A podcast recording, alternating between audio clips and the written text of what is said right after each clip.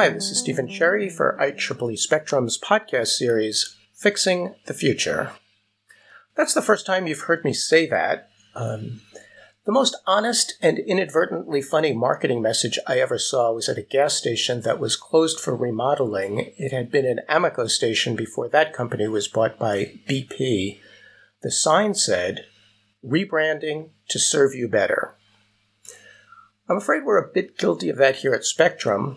We've changed the name of this show to Fixing the Future, partly for marketing and searchability reasons, but it also signals our intention to focus more intently on ways that technology is being deployed to improve our lives, specifically in three, to be sure, overlapping areas: climate change, machine learning and other smart technologies, and the effects of automation on the nature of work and the future of jobs. I'm hard-pressed to imagine a more on-point guest to help me usher in this change than Miriam Sveti. She's the CEO and co-founder of Synthetix, a startup that's reinventing the industrial processes by which we make nylon by replacing a thermal operation with an electrical one, and has both grown that business and pivoted toward other industrial processes as well. Miriam, welcome to the podcast. Thank you. It's a pleasure to be here. Thanks for having me. Miriam, seatbelts, climbing ropes, dental floss are made of nylon, clothing, of course, but also luggage and automotive body parts. I had no idea how pervasive it is, nor how energy-intensive, and more to the point, carbon-intensive its manufacturing is. Maybe we could start there. Yeah, absolutely. Just like you said, nylon is quite literally everywhere. I think one of my favorites too is it's in cable ties, which is just such a specific example that you can find everywhere in construction and medical devices.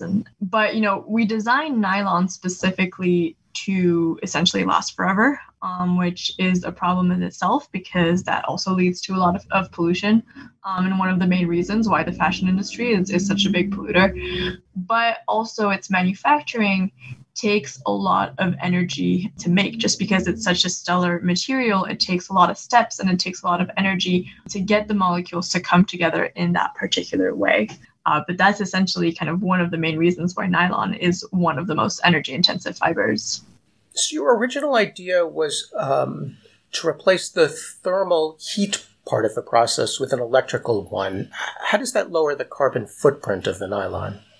One of the many steps in the development of nylon is also one of the most energy-intensive and a pretty toxic step as well, where you turn one molecule that we call AN or acrylonitrile into another one called ADN or adiponitrile. And essentially, in that step, you can use heat and really high temperatures in order to make that molecule change. So not only are you using really high temperatures, you're also using pretty toxic chemicals like hydrogen cyanide. And we make about, 3 million tons of that just in the US. And so another way that we can actually make that same molecule, rather than using heat and temperature to make that transformation happen, we can use electrons from electricity. And that's already a much more safe process just because you don't have to use high heat or high pressures in order to make it happen. It's a lot more benign, and it also replaces the use of more toxic chemicals like hydrogen cyanides by essentially making that transformation happen just purely using those electrons. Overall, it also uses less energy just to make that happen. And putting all of that together, you can actually reduce the carbon footprint by at least 30%. So that seems like such a big and straightforward idea. Why was it not done before Synthetix? So we are not making that process up. This is something that was developed back in the 1950s by Monsanto. And there is one company that used an electrical version of that process. The issue is that it is not the most cost efficient. So the thermal one is a lot more cost effective than the electrical process, which means that most companies are going to actually use the thermal version just because the cost aspect is so much more important to those companies than the sustainability aspect. And so what we did at Synthetix was we tried to include as much of innovative types of materials and processes in order to improve the efficiencies of that process and therefore improve its cost effectiveness. And so we've used a combination of things, but one of the central pieces of how we've been able to come to this better process was through a machine learning tool that essentially could predict where the highest performance might be based on a couple of different factors. So you reduce the amount of energy needed. I gather you've also cut the amount of raw material that goes into the process and the amount of waste that comes. Yeah, so essentially when you look at a process, when we talk about kind of yield and efficiency, we're talking about how much of that raw material that we put in goes into becoming your product. And so essentially there's two things at play here, which is the first, how much of your raw material actually converts versus doesn't convert. And the second thing is how much of the converted raw material converts into the specific product that you're looking for versus byproducts, which can be waste. And so by fine-tuning these little things using our machine learning algorithm, we were able to get more of that raw material converted into the product that we actually want. And so that means reducing the amount of byproducts, and that also means reducing the amount of waste because we're able to use more of that raw material to go straight into that product. And the net result is your process is now more cost-effective overall. I would say it's actually comparable to the previous thermal process. That one is still one of the most cost-effective that exists. It's more cost-effective than the electrical processes that have existed in the past, and particularly just because this market is more or less a duopoly. So there's really two big players there. It's enabling the fact that it's more cost-effective and benign and easier to handle. It enables more of the downstream players to actually start making that themselves rather than require other suppliers to get that for them. So it's actually enabling companies to have a little bit more control over their supply. That being said, although, you know, it was a really good process to work with, we ended up not pursuing that specific path for a couple different reasons. Yeah, we're going to get to that. We'll be back to hear more about greener manufacturing, moving from nylon, and also her own remarkable personal story with my guest, Miriam Sveti. Fixing the Future is supported by Comsol, the makers of Comsol multi-physics simulation software. Companies like the Manufacturing Technology Center are revolutionizing the designs of additive manufactured parts by first building simulation apps from Comsol models, allowing them to share their analyses with different teams and explore new manufacturing opportunities with their own customers. Learn more about simulation apps and find this and other case studies at comsol.com/blog/apps. We're back with Miriam Sveti, co-founder of Synthetix, a startup that began by lowering the carbon footprint of nylon and has moved on to other industries. Yeah, we've used Comsol. It's a huge time saver. That's very cool. Miriam, Netflix started with DVDs, but they always wanted to be a company that delivered movies over the internet, hence the name. Your company's name is a take on the word Synthetix that adds the word sun to it. Your goal was always to make the industrial process even greener by getting the electricity directly from solar or wind generation. But that proved harder than you thought. And in the meantime, you were also looking at and being looked at by other industries, and helping them proved maybe easier than you thought. Let's start with the hard part, directly using renewable energy sources. What's the big problem there? Using electrical processes, one of the advantages is that you can directly integrate with renewables and bypass transmission. So essentially hook up renewable energies directly into your process, which significantly lowers the energy costs attributed with renewables. That being said, with a chemical company, you do need to operate your facility 24 hours a day, 7 days a week in order to be economically viable. But with renewables like solar or wind, those are not necessarily available 24 hours a day, 7 days a week. And so the other aspect that you can work with is potentially looking at energy storage. The issue there, though, is that energy storage is so much more expensive than it is just to get regular electricity that's non-renewable, that it ends up not being viable for these companies, and is one of the reasons why solar, integrating solar energy directly into our process was something that we decided to leave for potentially later when better technologies are invented. Or we have a much more renewable grid itself. In the meantime, as I said, you were being looked at and looking at other industries. One of those companies from another industry was the Heritage Group. What was their interest in Synthetix? The Heritage Group owns a couple different chemical companies, and essentially what we realized on our end, so I'll give you a little bit of context there, essentially kind of like Netflix, our main goal and our main motivation mission has always been to make the chemical industry more sustainable.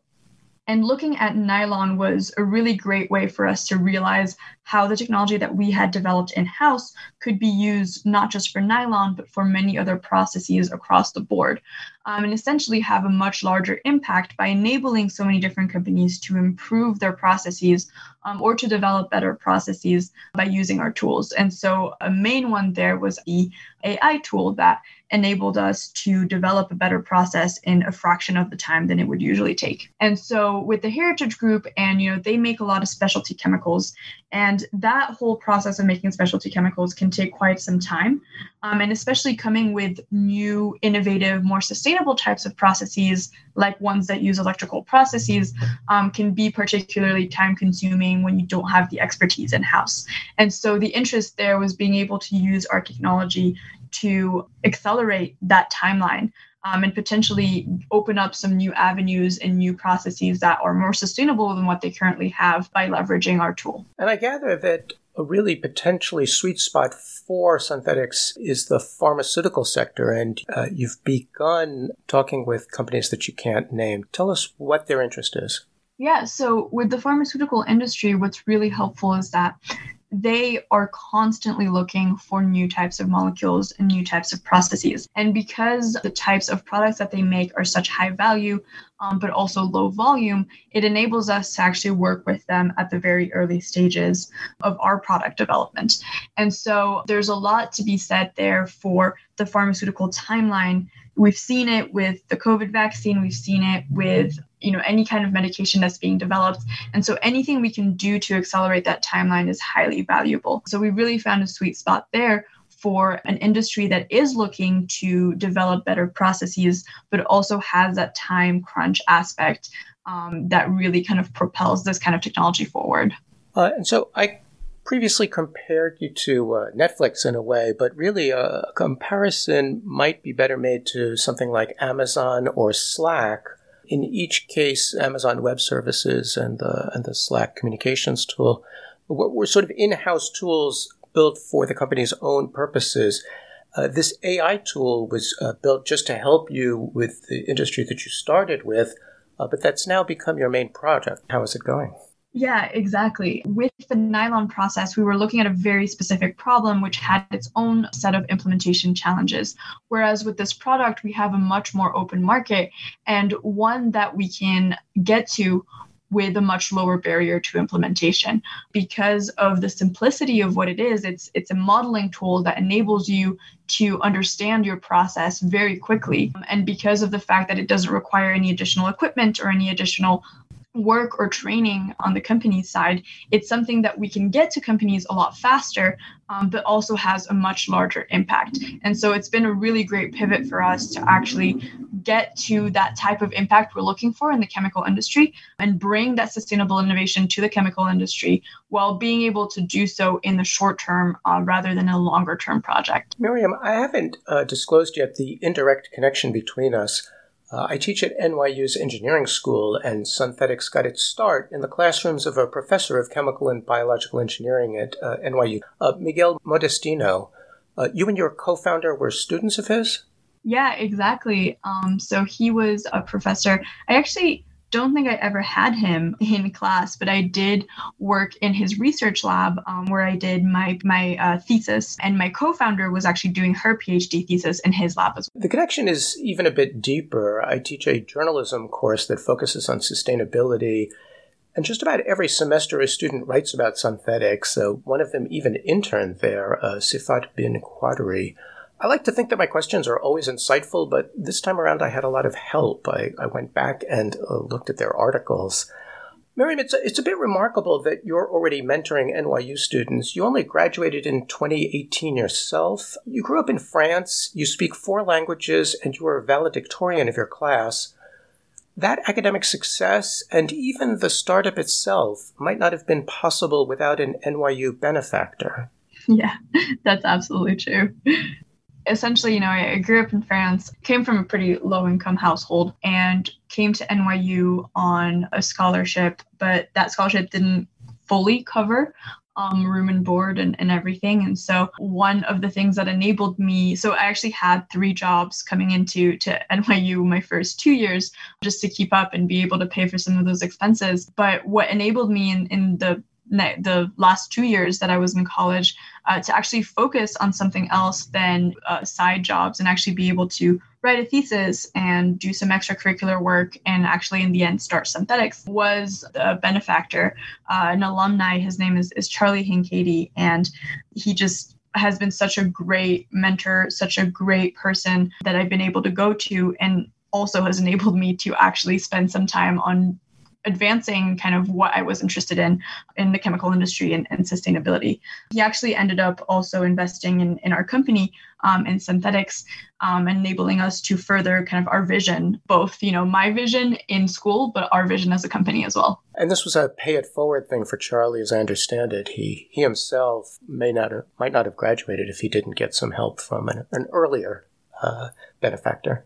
Yeah, I believe that's true. There's a video on YouTube all about that, and we'll link to it in the transcript.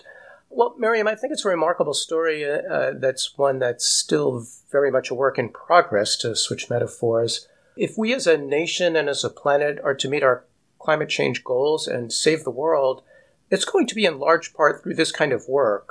Every industry, every company going through its processes, looking for ways to improve their carbon footprint.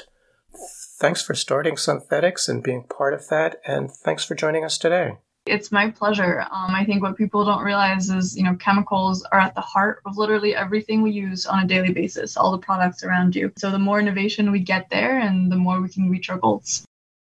We've been speaking with Miriam Sveti, CEO of Synthetix, which is using machine learning to bring greener processes to manufacturing. Fixing the Future is sponsored by Comsol, makers of mathematical modeling software, and a longtime supporter of IEEE Spectrum as a way to connect and communicate with engineers. Fixing the Future is brought to you by IEEE Spectrum, the member magazine of the Institute of Electrical and Electronic Engineers, a professional organization dedicated to advancing technology for the benefit of humanity. This interview was recorded June 15th, 2021, using Zoom and Adobe Audition. Our theme music is by Chad Crouch.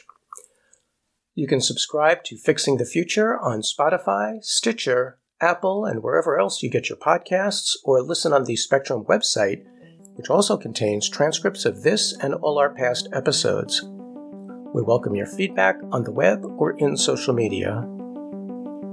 For IEEE Spectrum's Fixing the Future, I'm Stephen Cherry.